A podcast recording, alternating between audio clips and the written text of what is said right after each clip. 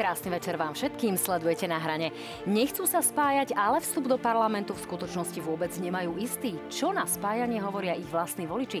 Dozvie sa Milan Majersky priamo z exkluzívneho prieskumu agentúry Ako priamo v tomto štúdiu.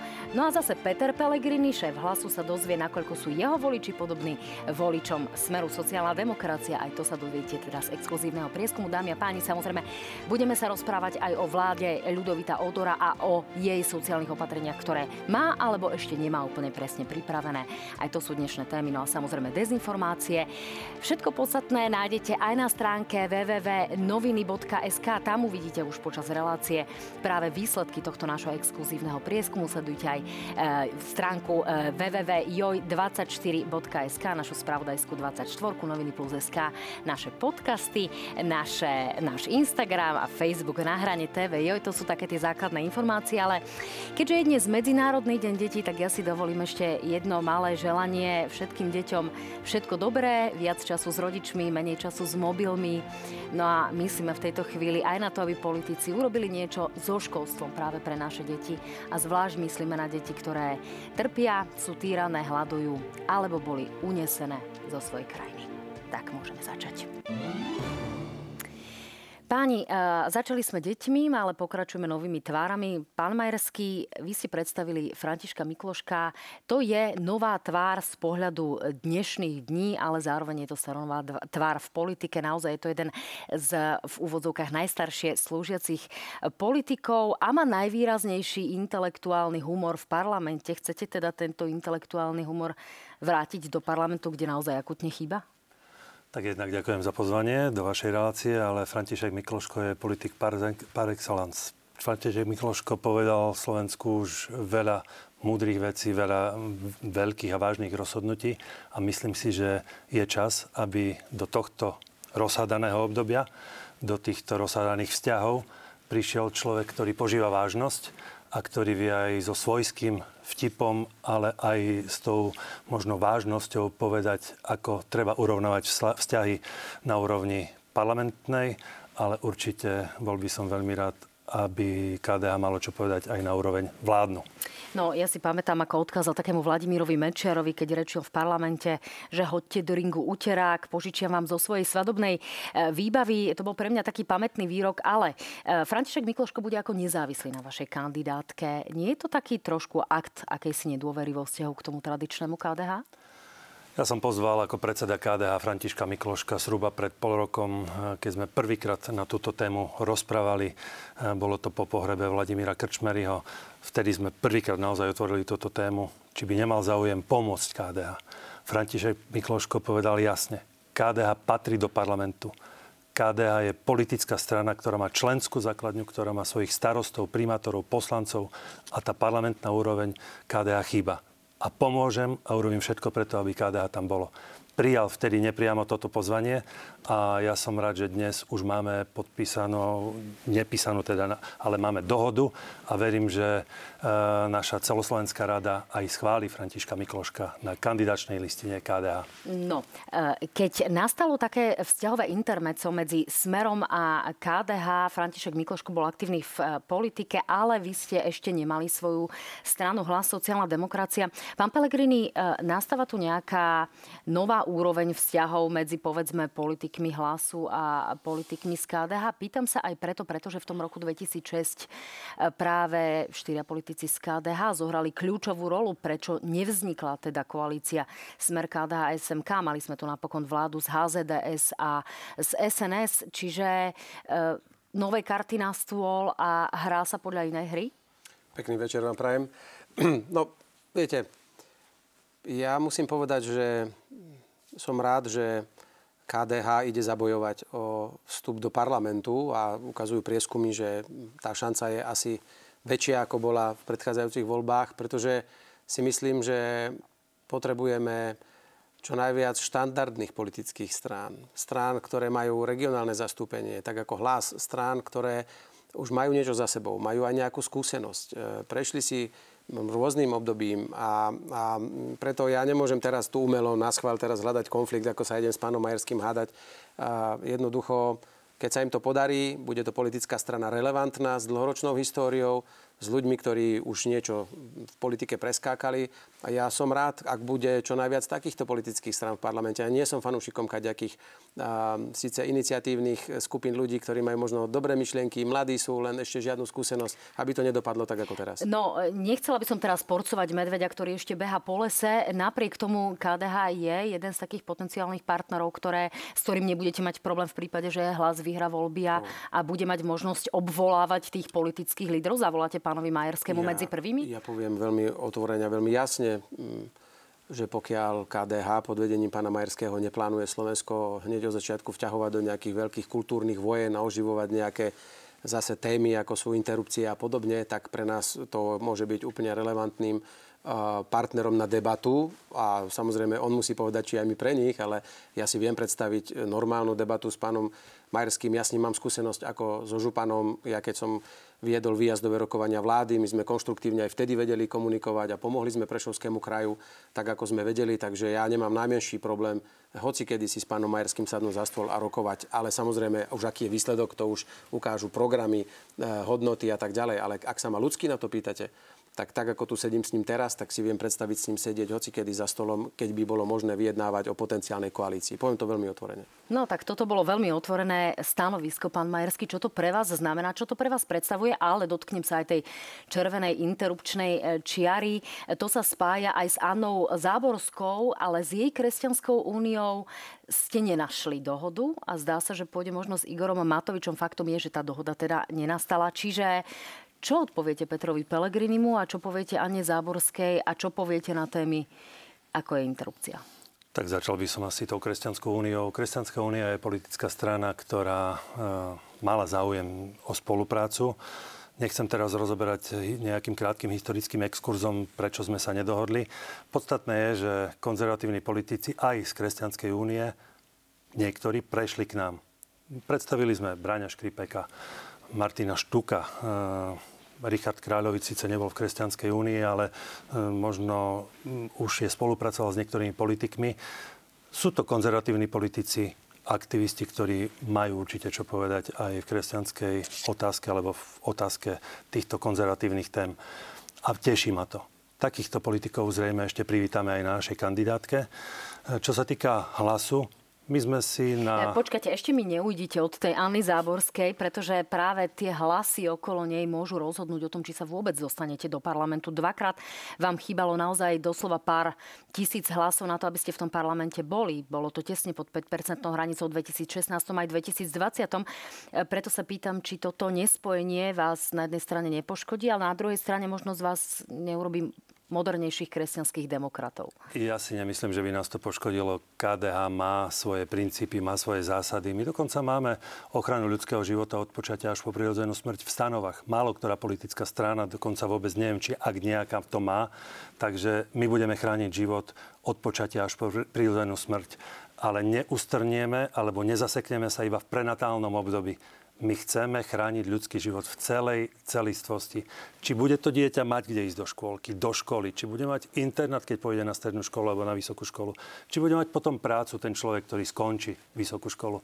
O tom je život. Nie je iba o prenatálnom období života, ale aj tento ľudský život chceme chrániť. A teraz dôrazním Zrejme hovoríte o potratoch, už to tu bolo druhýkrát e, vtiahnuté do hry. Áno, jednoducho, či a... naozaj sa nedočkáme toho, že každý pol rok tu budeme riešiť nejakú interrupčnú agendu a, a trošku polarizovať Má to byť téma, ak to má byť téma, má to byť vládna téma. Nemôže to byť poslanecký návrh, ktorý rozhádá koalíciu a padne na tom vláda.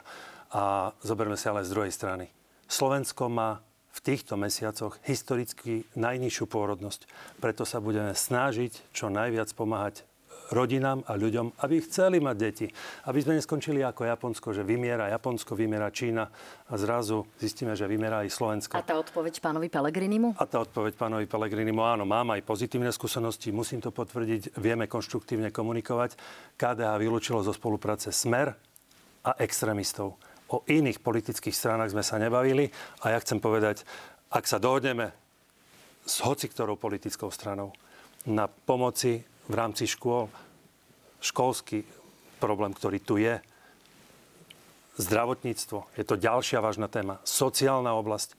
Ak sa dohodneme na týchto troch témach, ak nebudú chcieť zrušiť špeciálnu prokuratúru, toto sú tiež okrajové možno už témy, ale dnes ich znovu niekto tu predostiera tak vtedy vieme spolupracovať e, s politickými stranami, ktoré naozaj e, budú...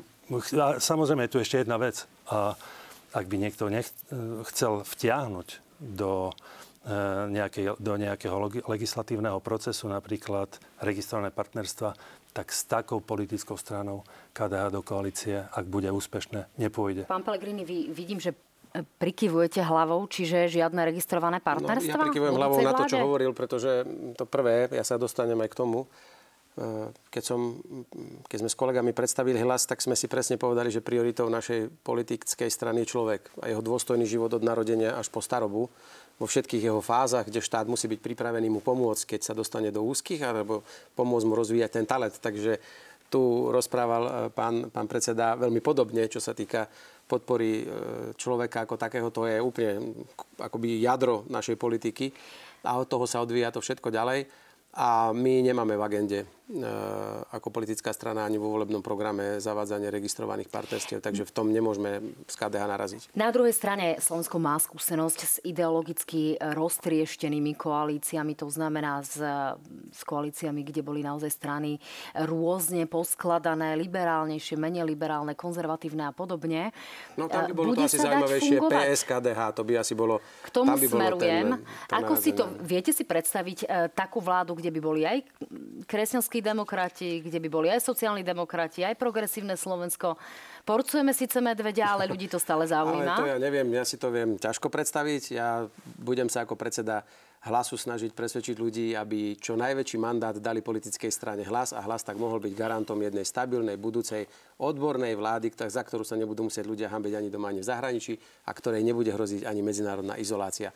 Preto by som bol rád, keby hlas získal čo najsilnejší mandát, a garantujem, že potom by sme sa pokusili vytvoriť, ak by nám ľudia dali túto dôveru, takú vládu, ktorá bude garantovať aj nejakú nádej pre lepšiu budúcnosť pre Slovensko a nie návrat do starých čias. No páni, ja som avizovala prieskum, ktorý hovorí o tom, či sa strany a voliči vlastne chcú spájať. Zatiaľ to vyzerá tak, že politici hľadajú dohodu, ale je pomerne neúspešná. Týka sa predovšetkým tých malých strán. E, ľudí sme sa ale pýtali, či e, fandia tomu, aby ich strana našla nejaké spojenie s inou stranou. Tak toto je taký ten základný, nazvime to koláč, kde sme sa pýtali, že mala by podľa vás strana, ktorá je vami vybraná, e, spojiť sa s inou stranou práve pred voľbami? Uvedte teda jednu stranu, to si ukážeme následne. Mala by sa spájať, hovorí 27% ľudí, približne každý tretí. 57,2% hovorí, nemala by sa s nikým spájať. 15% nevie odpovedať na túto otázku. No a poďme si to rozmeniť na drobné. Agentúra, ako sa pýtala samozrejme aj adresne voličov jednotlivých strán. Tak pokiaľ sa pozrieme napríklad na voličov hlasu, ukážeme si voličov hlasu. Nech sa páči, voliči teda odkazujú, 57% sa ich spájať nechce, nevie odpovedať. So smerom vidí šancu 11% a zvyšok naozaj je pod tých 10%. Eh, v zásade, ale keď sa na to pozrieme globálne, tak eh, traje ľudia zo štyroch sa spájať nechcú. Poďme sa pozrieť na to, ako to vidia voliči KDH. Nech sa páči. Voliči KDH to vidia veľmi podobne Polovica sa spájať nechce, ďalších 17% nevie odpovedať, to znamená, chcelo by sa spájať len približne necelých 30% a ak už s niekým, tak skoro 11% s demokratmi alebo s Kresťanskou úniou.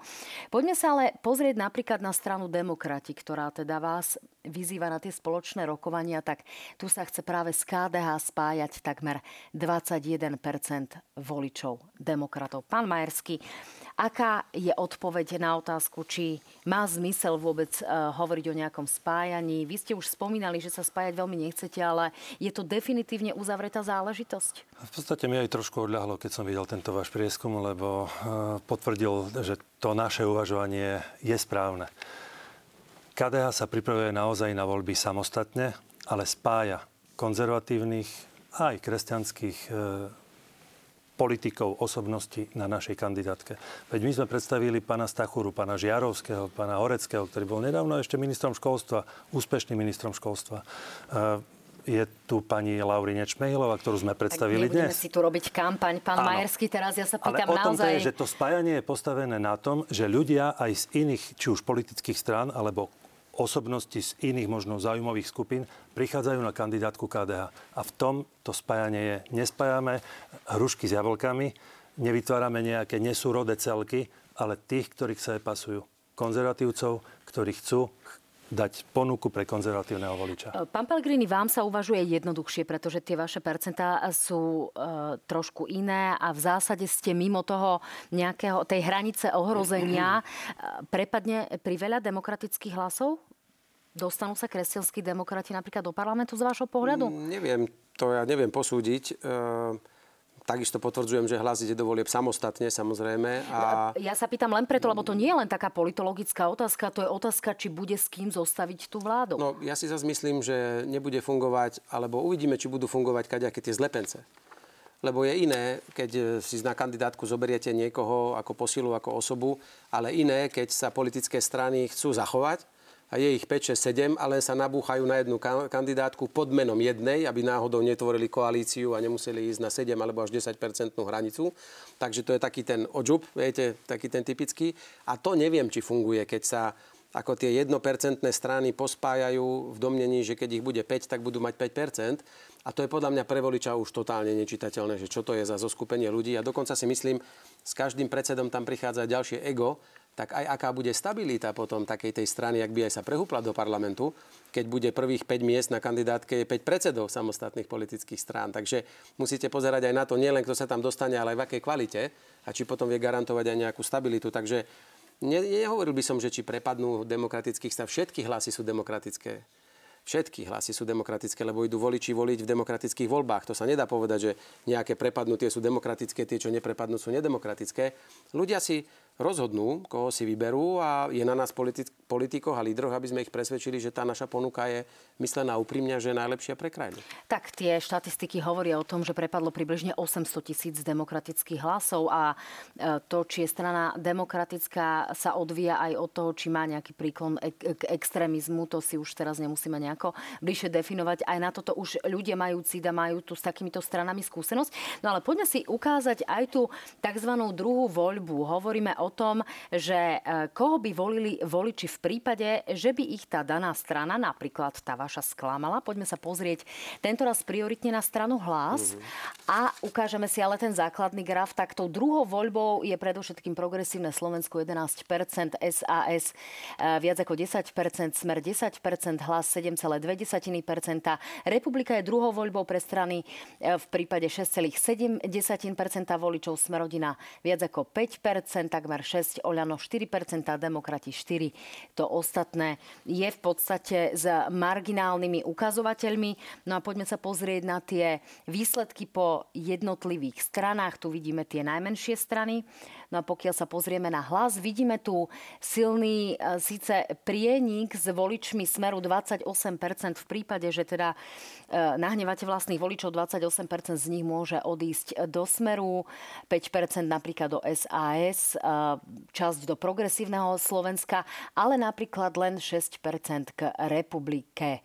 18% považuje tú vašu stranu za jedinú, ktorú by bolo ochotnú voliť. Pozrime sa napríklad na voličov Smeru, aby sme si ukázali ten rozdiel, je tu rovnakých 28%, ktorých by zase v prípade, že e, strana Smer nahnevá časť svojich voličov prešlo práve do strany hlas, ale je tu veľký prienik práve zo stranou Republika. Vidíme, to je to až 23%, 11% by nevolilo žiadnu inú stranu, 13% alebo 13%, e, ako to tam vidíme.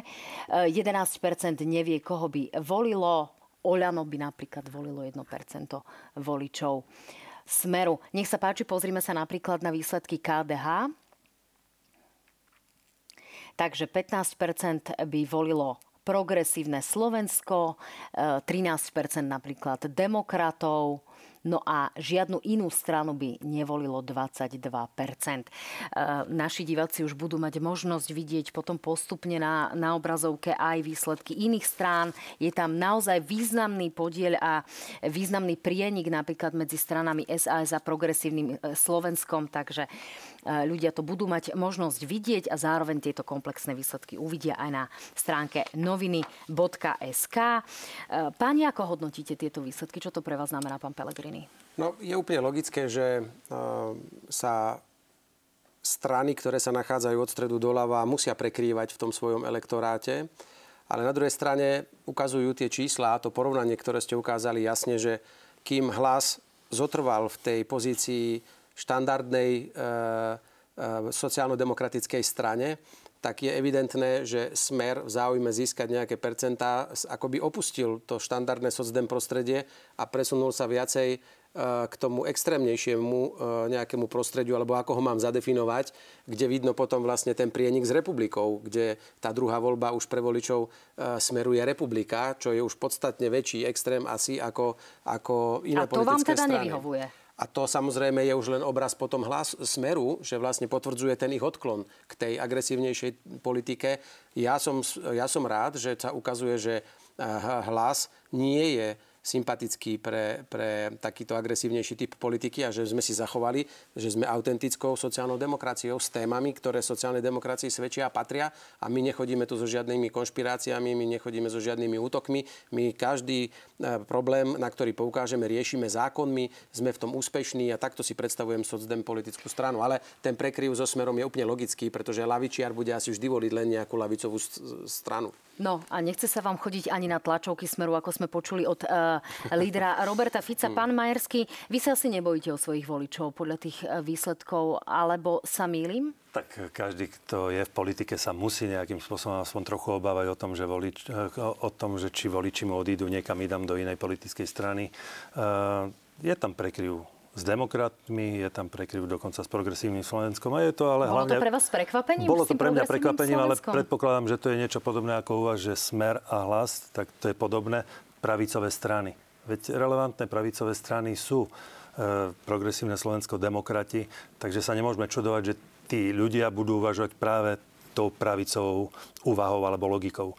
Ale konzervativizmus ako taký tu má čo ponúknuť. Ľudia chcú, aby Slovensko bolo zachované aj v tých konzervatívnych myšlienkach a kresťanských hodnotách, ako sme ho mali. A kresťansko-demokratické hnutie určite počas kampane bude sa snažiť presvedčiť voliča aby nám dal hlas.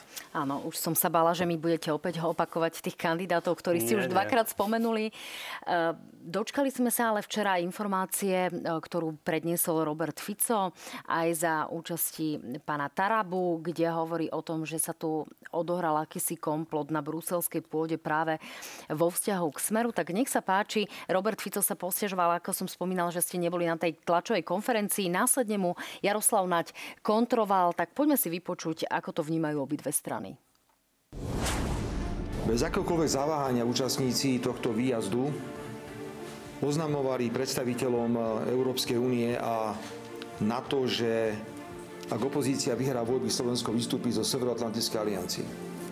Toto nikdy nebolo predmetom absolútne žiadnych vyhlásení ani diskusí. Čo je však horšie, oni priamo žiadali štruktúry Európskej komisie a štruktúry NATO, aby zasiahli na Slovensku. V roku 2018 Európska komisia spustila proces, kde konzultuje s predstaviteľmi vláda mimovládnych organizácií jednotlivých členských štátov Európskej únie otázky dezinformácií, hybridných hrozieb a prípadného zasahovania cudzích aktérov, rozumejte, Ruskej federácie, do volieb.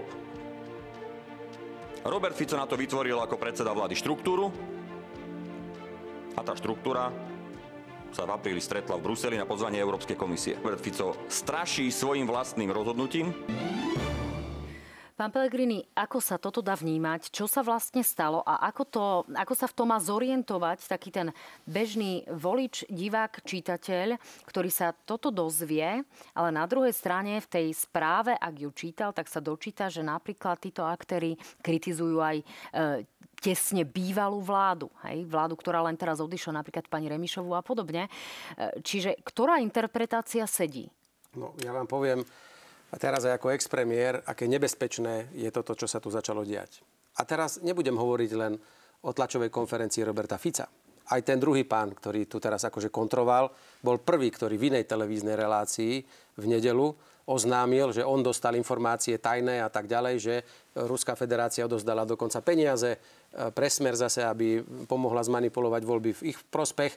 Následne na to niekoľko dní príde pán Fico s Tarabom, e, že je to manipulované zase zo strany NATO tak to je tak nebezpečné vnášať takúto atmosféru, pretože ani jeden, ani druhý to ešte reálne nevie dokázať. Preto je pre mňa dôležité a preto my sme na takú tlačovú konferenciu nešli, pretože si nemyslím, že takto sa majú e, ľudia strašiť pred voľbami a má sa spochybňovať dokonca budúci výsledok volieb. A to je jedno, či jednou alebo druhou stranou.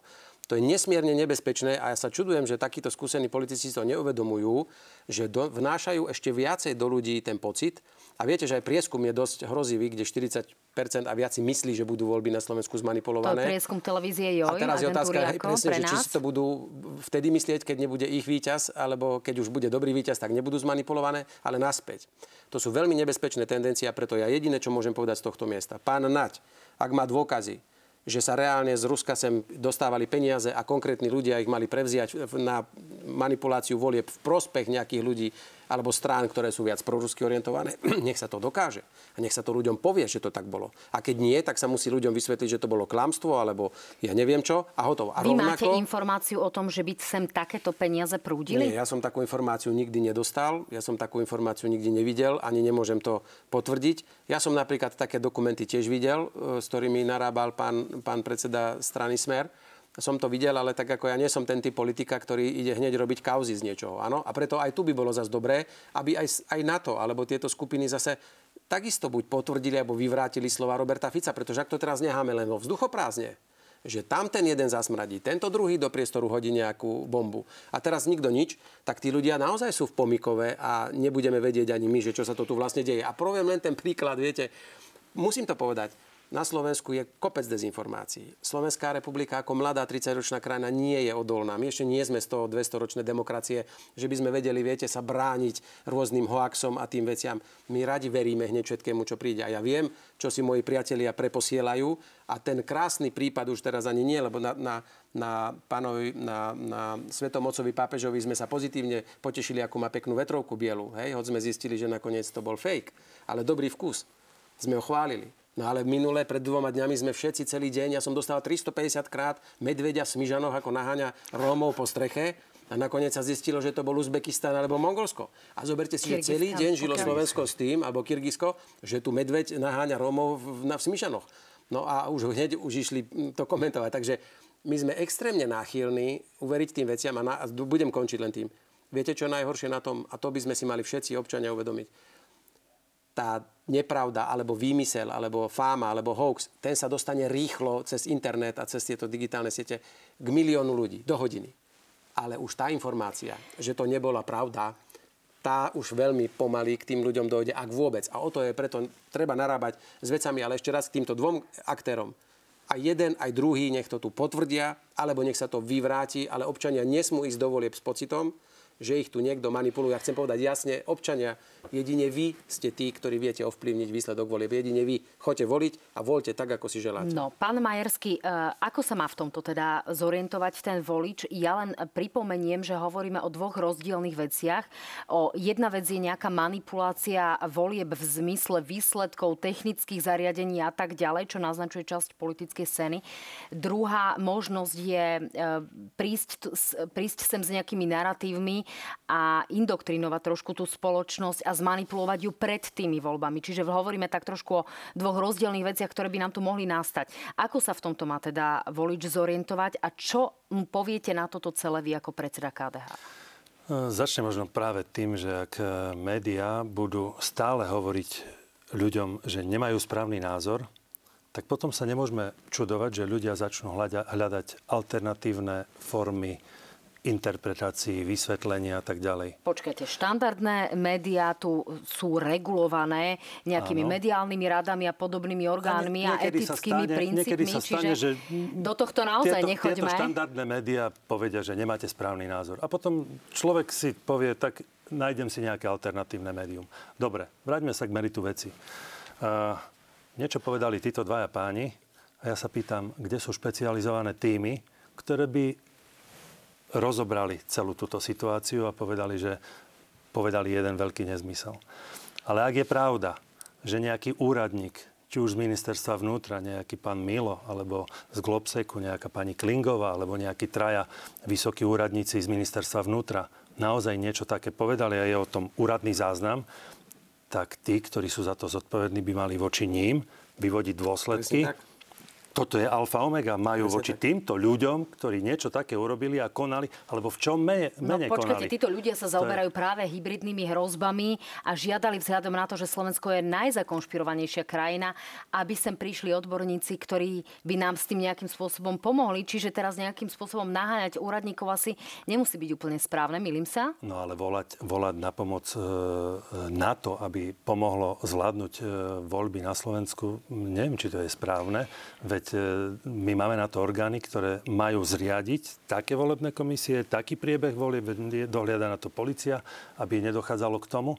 A ja som povedal pred chvíľočkou špecializované týmy tu na Slovensku máme mať špecializované týmy, ktoré budú rozkladať takéto skupiny, ktoré by nejakým potenciálnym možným spôsobom príjmali zahraničné finančné prostriedky na možnú manipuláciu. Veď nikto z nás nechce, predpokladám, aby sme patrili pod rúskú sféru vplyvu. No, e, v Európskom parlamente funguje osobitný výbor pre zahraničné zasahovanie e, práve do volieb v jednotlivých krajinách. Dnes sa o tom práve hlasovalo, prijala sa správa, ktorá hovorí o tom, že naozaj je tu obrovský problém s tým, že sa zasahuje do volieb zo strany Ruskej federácie, do volieb v jednotlivých krajinách. Únia hovoril o tom napríklad europoslanec pán Bilčík z demokratov. Tak nech sa páči, vypočujme si o aký objem finančných prostriedkov napríklad ide? Európsky socialisti konečne aj verejne začali diskutovať o tom, že Smer SD a Robert Fico nemajú nič spoločné so sociálnou demokraciou v Európe. Takže režia nám nepustila ten správny výrok. Nech sa páči, vypočujeme si ten druhý. Ako hovorca európskych ľudovcov práve v tomto výbore Chcem všetkých pozvať, aby si prečítali, čo je v tej správe. Čiže v tej správe sú jasné odkazy na to, že za ostatné roky Kreml, Ruská federácia vynaložili viac ako 300 miliónov eur na to, aby sa snažili rôznym podvratným spôsobom zmeniť výsledky volieb v rôznych krajinách Európskej únie a širšej, širšieho európskeho priestoru vo svoj prospech. O to isté sa usilujú aj dnes na Slovensku. Pán Majerský, 300 miliónov je obrovský objem peňazí. E, sme schopní sa ubrániť tak, aby sme e, nezaznamenali nejaký vplyv dezinformácií práve pred našimi voľbami? Že sa jednoducho, že budeme v bezpečí a budeme sa rozhodovať podľa toho, čo vidíme, počujeme a podľa faktov? Je to obrovská suma. Zatiaľ, čo vidíme, že Rusko e, prevádza reálnu vojnu na Ukrajine, v ostatných krajinách sa snaží viesť tú hybridnú vojnu. Aj u nás. Aj u nás, áno. Veď také prípady boli zachytené, zaznamenané tajnými službami už dávno predtým. A tá hybridná vojna je častokrát o mnoho nebezpečnejšia, lebo robí sa, alebo deje sa pod rúškom toho, že je všetko v poriadku, len zrazu sa nám dostavia možno iné výsledky, ako sme očakávali. Áno, je tu sféra vplyvu, my sme si ju zažili, sféru vplyvu, keď človek e, vplyvom určitých možno natlakových systémov chcel zmeniť ľuďom ich názor. A toto je ten ruský štýl. Čiže čo s tým, pán Pellegrini, a zareagujte vy potom aj v prípade toho smeru a toho rozhodovania medzi európskymi socialistami, ako to vyzerá? Vy ste tam boli ašpirantom a e, smer e, teda sa nechal počuť, že ste ich prosili o tú podporu, čiže aký je ten aktuálny stav? Poviem aj to. Ja chcem ešte povedať, že my v hlase podporíme zvolanie prípadnej mimoriadnej schôdze aj mimoriadných výborov, pretože toto sa musí E, vyčistiť. Buď je to pravda, musia sa dať dôkazy, alebo to nie je pravda a občanom sa to musí povedať. Ale nie len v prípade tohto výjazdu do NATO, ale aj v toho, čo tvrdil pán Nať ako ex-minister, pretože ten začal prvý s touto informáciou. To sa musí vyriešiť. Druhá vec, pán minister Šimko a pán premiér Odor majú jednu z troch hlavných úloh a som rád, že ju potvrdil aj pán premiér na osobnom stretnutí, priviesť krajinu k demokratickým pokojným voľbám s tým, že musia garantovať, že technicky prebehnú tak, že nikto nebude môcť pochybnosť mať, že niekto v závere prepíše percentá, aby niekomu prilepšil, niekomu ubral. Preto sa bude podporovať všetky tie sčítavania paralelné, nech si to fotia tí členovia komisii, len nech nie je absolútne žiadne podozrenie, že nejaký škriatok v systéme zrazu z 18% spraví 20 a niekomu spraví z 8 6. Toto musí byť alfa omega a ľudia musia mať isto, že technicky to nebude možné spraviť a budeme to môcť všetci kontrolovať. To je prvá vec. Druhá vec, ak nechceme, aby nás ovplyvňovala hociaká mocnosť pri našom rozhodovaní, no tak nech si ľudia zachovajú svoj zdravý rozum.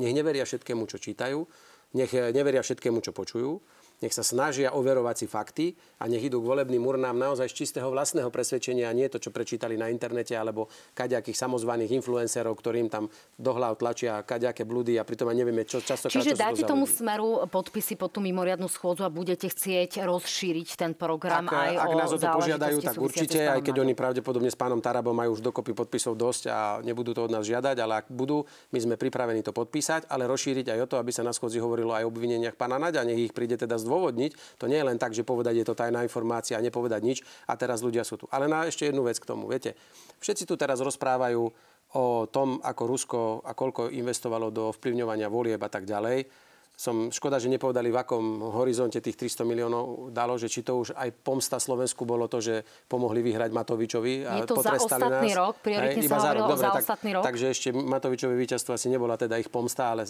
inak by sa im vydarila fakt, lebo to bola pomsta. To, to by bol ich extrémistický dobrý výsledok propagandy, ako ubližiť krajine. Ale ja vám to poviem veľmi jasne a na rovinu si nemyslíme, že tu e, nejaké informačné súboje alebo vojny alebo ovplyvňovanie verejnej mienky vykonáva na našom území len Ruská federácia.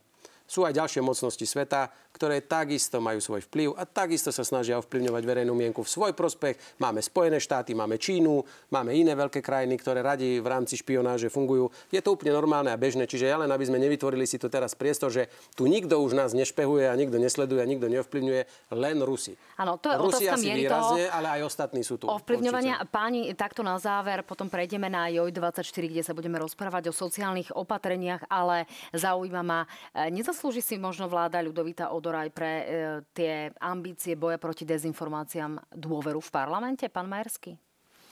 Tak e, v prvom rade e, čakáme na programové vyhlásenie vlády pána Odora, čakáme na to, že pripraví vyrovnaný rozpočet a predpokladám, že poslanci, ktorí sú v Národnej rade, alebo KDA sa to v tejto chvíli alebo situácii aktuálnej netýka, e, si dôkladne pozru, čo bude v programovom vyhlásení vlády. Niekedy je možno na škodu, že sa tak dehonestuje vláda, ktorú, ktorá je nejak poverená, že má iba kúriť a svietiť. No žiadna vláda nemá iba kúriť a svietiť. Každá jedna vláda by mala tak vládnuť, aby pozerala na to, aby čo najlepšie mohli aj ľudia v tejto krajine žiť. Pán Pellegrini, eh, ak vláda nedostane dôveru, bude mať osekané právomoci na úrovni Eduarda Hegera.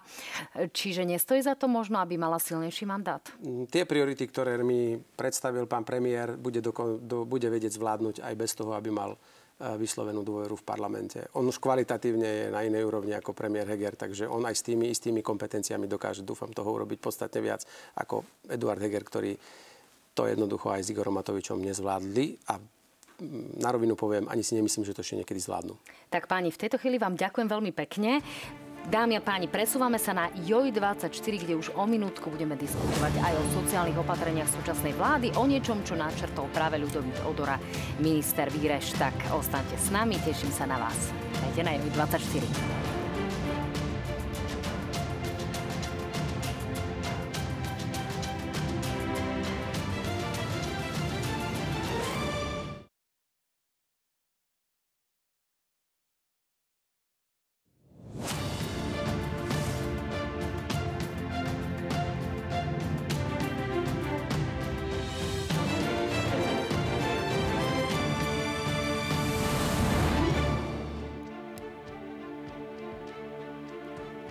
Krásny večer a všetko dobré aj vám, divákom JOJ24. Veľmi sa teším, že ste s nami ostali.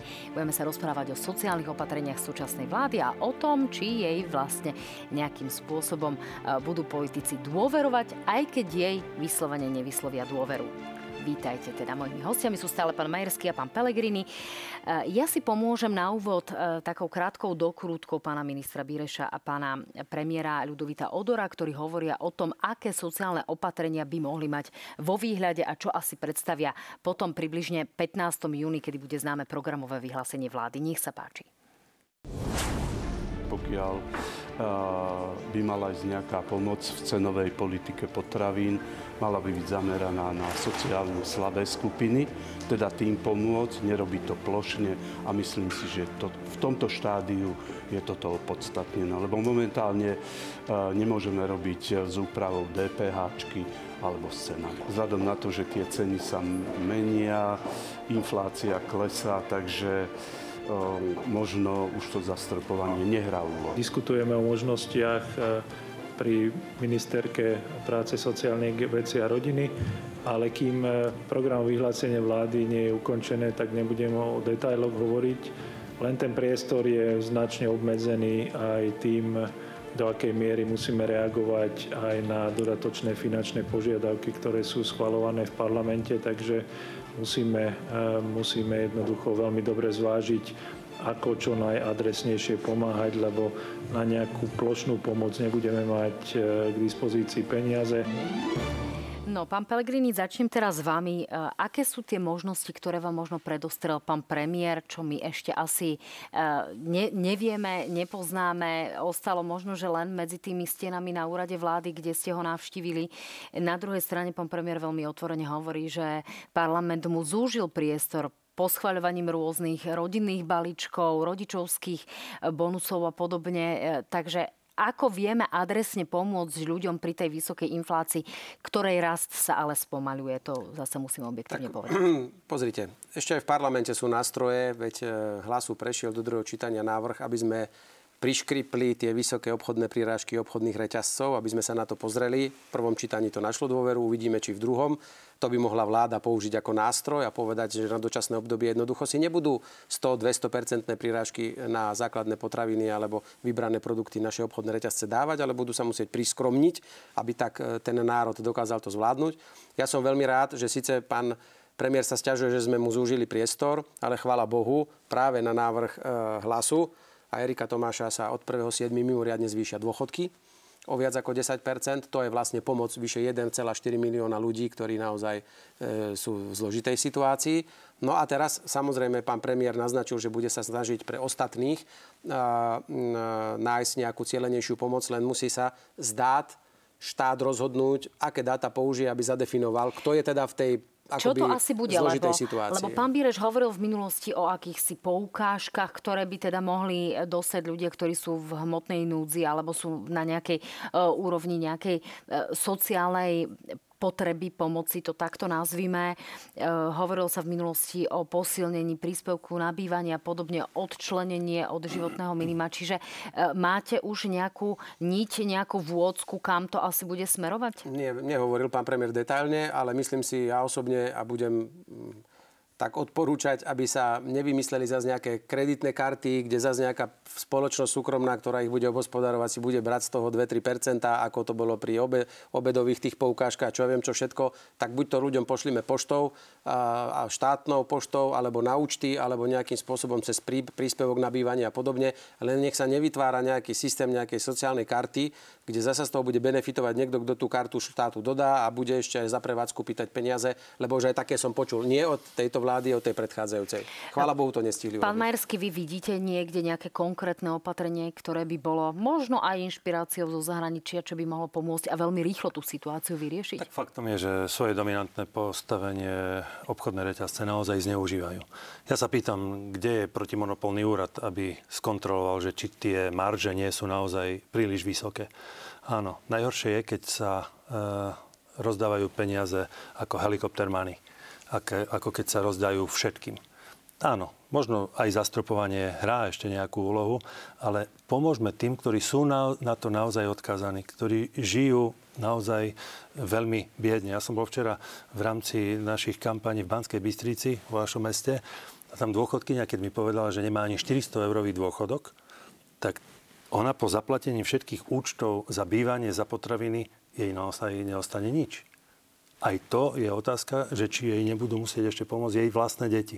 Čiže tým najzraniteľnejším skupinám určite treba pomôcť. Tých sa treba zastať a nie tých, ktorí na to majú, ktorí si to môžu dovoliť. No faktom je, že tá bývalá vláda vytvorila priestor pre rôzne tzv. štruktúrálne výdavky, ktoré sú pomerne vysoké. Ten výhľadovo tie ekonomické ukazovatele naozaj nevyzerajú dobre. Pán Pelegrini, bude nevyhnutné, aby si Slovensko utiahlo opasky? Čaká nás takéto zurindovské obdobie toho uťahovania opaskov. Bude nutné robiť také opatrenia, že e, budú možno reštriktívne pre obyvateľov? No, viete, ja by som skôr privítal opatrenia, ktoré budú podporovať ekonomiku, zvyšovať náš hrubý domáci produkt tak, aby generovala ekonomika podstatne vyššie príjmy, bez toho, aby sme museli extrémne zvyšovať dane. Tak tie príjmy aktuálne boli dosť vysoké práve kvôli inflácii. Ja vám poviem jednu vec, aký je môj prístup k veci. Práve preto, že chodím pomedzi ľudí a pozerám sa tým ľuďom do očí, tak pre mňa nikdy konsolidácia nebude znamenať len excelovská tabulka a pekné číslo do Bruselu. To sú osudy ľudí.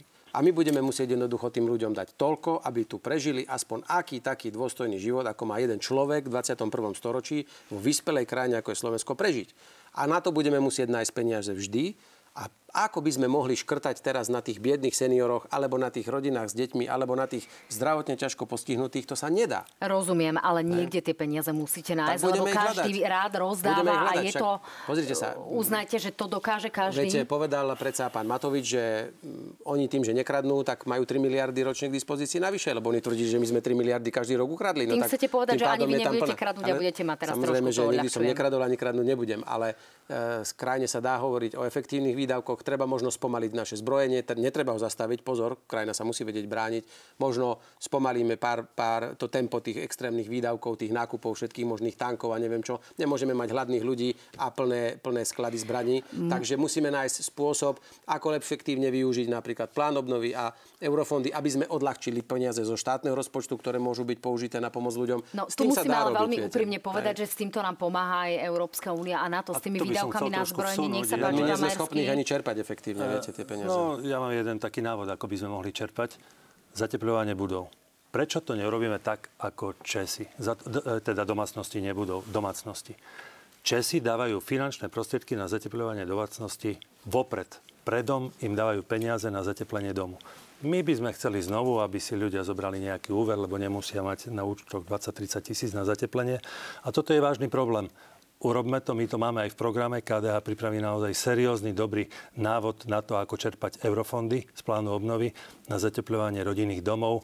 A pomôžeme tým, ktorí majú nízke príjmy viac, tí, ktorí majú vyššie príjmy, pomôžeme menej ale zateplíme domácnosti a budú mať nižšie náklady na energie. Tak nejak to takto už beží program, nevieme, aký je efektívny, zároveň nám vzrastli ceny stavebných materiálov, mm. takže aj tu nastávajú zmeny. V každom prípade v piatok sa už dozvieme, ako na tom sme s čerpaním eurofondov. Pani Vášaková slúbila nejaké ukazovatele. Poďme ale na um, odpovede na otázky našich divákov. Pani Zuzana sa pýta, pán Majersky, môžete vylúčiť, že ak pôjde KDH do koalície s SAS alebo PS, nedostanú liberálne koaličné strany post ministra školstva? Tak e, to je príliš taká prorocká nejaká paralela, že už sa prenášame, že kto s kým bude vo vláde. Ja to neviem povedať, kto bude mať ministra školstva. Ja viem povedať jedno. KDH má pripravený jeden z najlepších tímov na školstvo. Či tam je Marek Šmíd, Marek, Mar, uh, Martin Šmilňák, pani Porubcova. Uh, naozaj je tam bývalý minister školstva Horecky. Vieme sa zamerať na regionálne školstvo, vysoké školstvo, tak, aby ľudia, ktorí chcú aby školstvo na Slovensku bolo školstvom 21. storočia. No ako rátam, tak rátam, tak doteraz tam bol naozaj len jeden jediný liberál. Vždy to mali konzervatívne strany, okrem iného aj KDH. Alebo napríklad SNS chvíľu. Máte nejakú predstavu o ministrovi školstva? Mám. V prvom rade nech je to nie žiadny ideológ. Naše školstvo potrebuje kvalitného manažera, dobrého ministra a skvelých učiteľov. Skvelých učiteľov. A nech ideológia ide bokom nech sa aj školstvo nestane predmetom toho, že si ho idú trhať konzervatívci alebo liberáli. Naše deti nevedia čítať. Čo to má s tým, či je niekto kresťan alebo je liberál? Naše deti nerozumejú textu, naše deti prepadávajú v, počte, v, v počítaní, v matematických funkciách. Čo to má s tým, že či je minister kresťanský alebo je liberálny? Nech idú preč tieto ideológie od slovenského školstva a nech máme hlavne skvelého ministra a skvelých učiteľov, ktorí tie deti naučia ako sa zorientovať v 21. storočí v tomto ťažkom svete a nech nie je debata, že či on má byť kresťanský alebo konzervatívny alebo liberálny. Hlavne nech je dobrý minister. Ja som a nech sa tomu takých rozumie. odborníkoch Áno, rozprával, to je, to je náražka na to, aby sme sa opäť v parlamente nebavili o tom, že či sexuálnu výchovu majú odobrovať No rodičia práve. alebo nie. Robert sa pýta vás oboch, nie je na čase konečne zvýšiť ceny lístkov vo vlakoch a autobusoch aspoň o 40%, aby nám nehoreli rušne a nerozpadávali sa vlakové stanice. Tu je obrovský investičný dlh, pán Pellegrini. Čo s tým a ako po- odpoviete Robertovi? Obrovský investičný dlh tu je. Nemôžeme to spraviť teraz na úkor občana, nemôžeme zvýšiť lístky, keď ponúkame mizernú kvalitu. Najprv štát si musí tento e, e, morálny dlh nejakým spôsobom splatiť. Musíme nájsť spôsob, ako skvalitniť železničnú infraštruktúru, skvalitniť služby a potom, keď občan uvidí, že tá e, železničná doprava autobusová funguje naozaj na vysokej úrovni, potom budeme mať možno právo požadovať od človeka aj vyššie cestovné. Ale nie, že teraz ponúkame naozaj mizernú kvalitu a ešte budeme za to chcieť viac peňazí. Pán to Majerský? No, vlaky na Slovensku, to je jedna čistá katastrofa, to si musíme povedať. To IC, ktoré ešte kedysi pred covidom chodilo pravidelnejšie, dnes už aj tie intervaly sú skrátené. Ja sa čudujem, že kde sme boli doteraz. No my máme obrovský problém s bezpečnosťou na tratiach. Uh, Presne už tu tak. máme urgencie z Českej republiky. České dráhy Čiže už ani nechcú púšťať svoje vlaky na naše železnice, takže naozaj sme v zlom stave. Zanedbalo sa to nielen teraz za poslednej vlády. Zanedbalo sa to aj predtým, počas predchádzajúcich vlád. Prečo ľudia chodia nám ukazovať videá z Pozri, o akom vlaku som sa viezol v Nemecku, to v poznáme. Rakúsku a Ta- tak ten ďalej. popis je našou No. úlohou, nás novinárov. Aké máte riešenie vy politici, pán Majerský? No tak bez naliatia finančných prostriedkov a na to slúžia eurofondy na modernizáciu práve týchto, tejto infraštruktúry, bez toho to nepôjde. Igor sa pýta vás oboch. Prezident môže dať milosť. Nebolo by spravodlivé, aby sa to rozšírilo aj o to, že by prezident mohol aj odsúdiť človeka uznaného súdom ako nevinného? Nie, nesmieme nikdy dovoliť e, zmixovať právomoci. Máme trojdelenie moci, máme súdnu moc, máme parlamentnú moc a vládnu moc. Prezident má svoje kompetencie. O tom, kto je vinný a nevinný, môžu rozhodovať len súdy. A vo výnimočných prípadoch prezident teda môže zohľadniť nejakú životnú udalosť, ako keď je to matka s malými detičkami, ktoré nemôže vychovávať počas výkonu trestu. Sem tam sa niekedy v takýchto prípadoch milosť udelí, alebo možno človek, ktorý už umiera, e, je jasné, že má ťažkú chorobu a ja posledných pár týždňov chce stráviť niekde, neviem či vôbec, ale myslím, že prezidentka alebo prezidenti v minulosti veľmi obozretne s týmto narábali a nemá to slúžiť na to, aby to sa zasahovalo do trestného poriadku. Ja to využijem. Platí, že nebudete kandidovať v prezidentských voľbách? Neplánujem to. Ako je to s Petrom Vajsom, o ktorom sa hovorí v súvislosti so S Petrom stranou? Vajsom teraz budujeme Inštitút sociálnej demokracie a otázka ešte nie je na stole, že či by vôbec bol ochotný a či by vôbec bol kandidátom hlasu, takže to sú všetko hypotetické otázky. Vy by ste ho chceli ako kandidáta hlasu? Ja to považujem za veľmi skúseného človeka, ktorý prešiel aj celým toto zmenou režimu. Veľa si toho pamätá. Bol pri zrode sociálnej demokracie a je to človek, ktorý aj dnes veľa píše, publikuje. Bol veľvyslancom v Maďarsku, v Čechách. Je človek, ktorý má čo ponúknuť a myslím si, že aj teraz častokrát nastavuje zrkadlo, otvára svojimi pohľadmi ľuďom oči a možno aj bojuje proti rôznym hoaxom a dezinformáciám. Takže ja si myslím, že ten človek má čo povedať, či až z úlohy prezidentského kandidáta, to najprv musí povedať on sám. No či mne tu práve zmizla tá otázka, ale e, bola tu práve otázka, že či podporíte Zuzanu Čaputovú. Hlas už pokiaľ viem povedal, že bude mať pravdepodobne iného kandidáta. Máme tu ambíciu, samozrejme, a potom uvidíme, ako bude prvé kolo a v druhom kole. V každom, aj v prvom, aj v druhom budú voliči veľmi dobre vedieť, či ideme s vlastným alebo podporujeme niekoho konkrétneho. Minúta do konca, pán Majerský, ako na to budete vy s pani Čaputovou? Kresťansko-demokratické hnutie pripraví podľa všetkého vlastného kandidátka, kandidáta alebo kandidátku do týchto prezidentských volieb, ktoré budú o rok. Ale ako vieme, už by to nemal byť František Mikloško, ktorý to skúšal viackrát, ale ten teraz to... František Mikloško povedal, že už nechce kandidovať na prezidenta, takže táto vec je za Ten nami. teraz to odmietol, čiže pani Čaputovú nepodporíte? Alebo je to možné v druhom kole? KDH pripravuje vlastného kandidáta alebo kandidátku do prezidentských volieb. A ešte stihneme jednu naozaj kratučko LGBTI komunita a nejaké práva. Ste za alebo nie? Každý človek v našej krajine si zaslúži prežiť dôstojný život, e, nevynímajúc aj LGBTI komunity. Ale bez Takže registrovaných partnerstiev Bez registrovaných platí? partnerstiev. Pán uh, Pellegrini, Ja preferujem ten, ten postupný nejaký krok a ten prvý škoda, že zase nevyšiel, veď všetky strany hovorili o tom, že životné situácie ľudí žijúcich v domácnosti, dokonca nie len rovnakého pohľavia, ale máme obrovské množstvo nezosobášených párov, žien a mužov alebo rozvedených, ktorí spolu žijú. Nakoniec viete, čo sa stalo? Že vlastne ministerka spravodlivosti, ktorá predtým kandidovala za PS, teda za tú najliberálnejšiu stranu nakoniec stiahla ten návrh zákona o tom fiduciárnom, či ako sa to volá. To som vám chcela dať skúšku, no, lebo či už, si prepáčte, nechcem ako povedať ten, že taký, viete, aký až názov nemohol lepšie vymyslieť nikto, ale toto mohol byť prvý taký krok, sympatický, že aspoň tie životné e, situácie, ako je dedenie, zdravotné informácie a tak ďalej, mohlo sa niekde posunúť. Není ani jedno, ani druhé. Ja si myslím, že prísť hr s nejakým takým riešením, ako navrhuje PS a bude to silou mocou presadzovať, si myslím, že narazí aj na odpor spoločnosti, aj Tak. politického spektra. Fiduciárnymi vyhláseniami No, sa s vami lúčim, pán Majerský, pán Pellegrini. Ďakujem pekne, že ste boli mojimi hostiami. Ďakujeme za pozvanie. Dámy a páni, teším sa na vás v útorkových analýzach na hrane. Majte sa fajn, dobrú noc.